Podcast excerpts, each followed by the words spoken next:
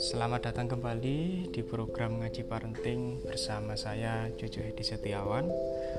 Pada sesi yang kelima ini, saya mengawali sesi ini dengan sebuah pertanyaan yang menjadi refleksi kita sebagai orang tua, yaitu apakah kita terlalu memprogram hidup anak-anak? Kita tahu bahwa saat ini banyak orang tua berusaha keras untuk memulai sekolah anak mereka. Lebih dini, lebih baik. Semakin usia dini, kita punya anggapan semakin baik. Dan mengikuti kelas akselerasi. Di situ anak-anak diajari membaca dan mengerjakan matematika lebih dini. Dan kita bangga karena mereka cerdas. Karena kecerdasan atau berprestasi di bidang olahraga sangat dihargai di budaya kita saat ini. Untuk mencapai itu, kita siapkan berbagai macam program dengan menyediakan guru, menyediakan mainan edukatif agar mereka sukses karena kita bisa ngukur oh anak saya sudah bisa membaca anak saya sudah bisa berhitung. Kita anggap itu kesuksesan karena nyata dan bisa diukur. Sedangkan bermain yang merupakan fitrahnya anak-anak bermain bebas memang terlihat menyenangkan.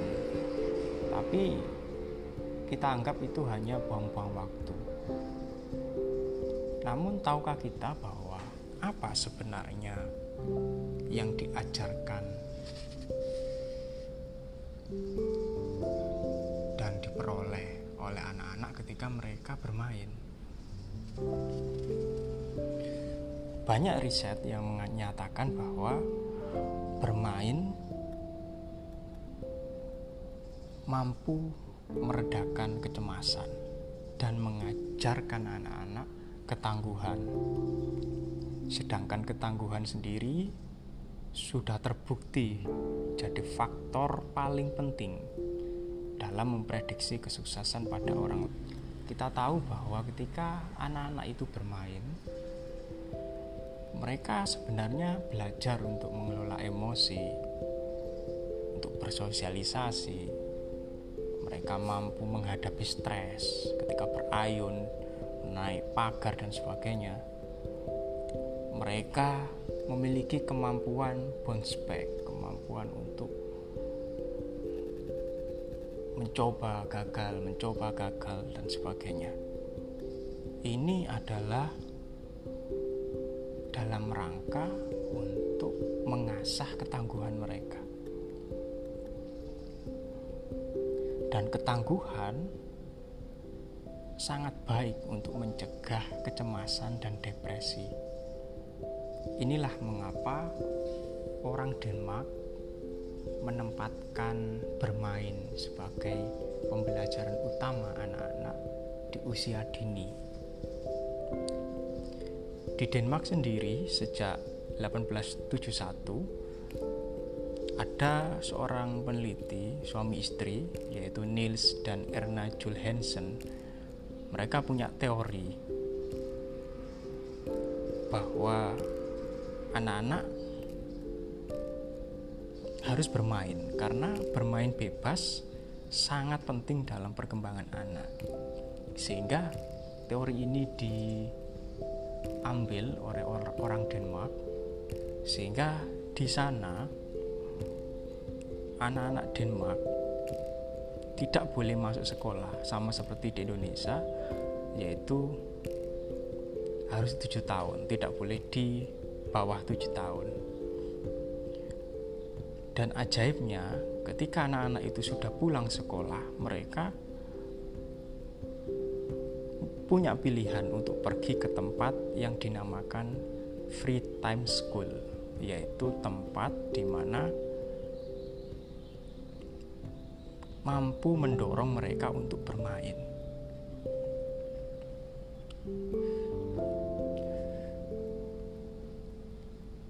Mereka ingin anak-anak mereka belajar tentang ketangguhan dan memiliki otonomi diri yang baik. Para orang Denmark memiliki pemikiran bahwa jika melihat seseorang itu tidak hanya dilihat dari sisi karir saja, tapi mereka dilihat keseluruhan. Seperti misalnya mereka menyatakan bahwa buat apa anak-anak itu jadi ahli matematika tanpa kemampuan untuk menghadapi jatuh bangunnya kehidupan. Sehingga ketangguhan bagi mereka itu sangat penting. Dan ketangguhan itu diajarkan dengan sempurna lewat bermain.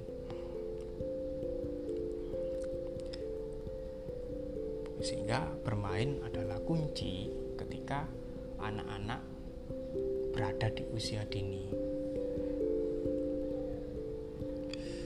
Orang Denmark yakin bahwa jika anak-anak selalu mengerjakan sesuatu untuk mendapatkan sesuatu, jadi ketika anak mengerjakan sesuatu untuk dapat nilai, untuk dapat penghargaan, atau mendapat pujian baik dari guru maupun orang tua mereka, maka anak-anak yang semacam ini dia tidak bisa mengembangkan dorongan pribadi mereka. Orang Denmark percaya bahwa anak-anak secara mendasar membutuhkan ruang dan kepercayaan untuk membolehkannya menguasai banyak hal yang dia sukai. Dan bermain bebas adalah ruang yang sempurna untuk anak-anak mengembangkan dorongan pribadi mereka. Karena dorongan pribadi ini sangat berguna nanti ketika anak-anak itu dewasa, yaitu ketika mereka membuat dan menyelesaikan masalah.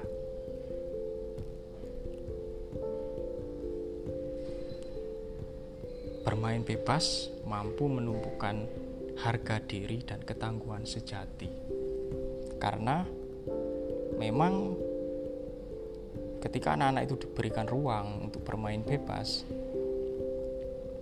maka akan tumbuh kemampuan otonomi diri yang baik, sehingga mereka akan memiliki kemampuan, memiliki dorongan yang berasal dari diri mereka sendiri, bukan dari orang lain. itu pentingnya bermain. Kita akan lebih lagi ulas bagaimana rahasia bermain di kesempatan selanjutnya. Dan kita akan membicarakan apa sih rahasia untuk mengembangkan dorongan pribadi anak-anak. Saksikan terus ngaji parenting. Kita akan lanjutkan di kesempatan selanjutnya.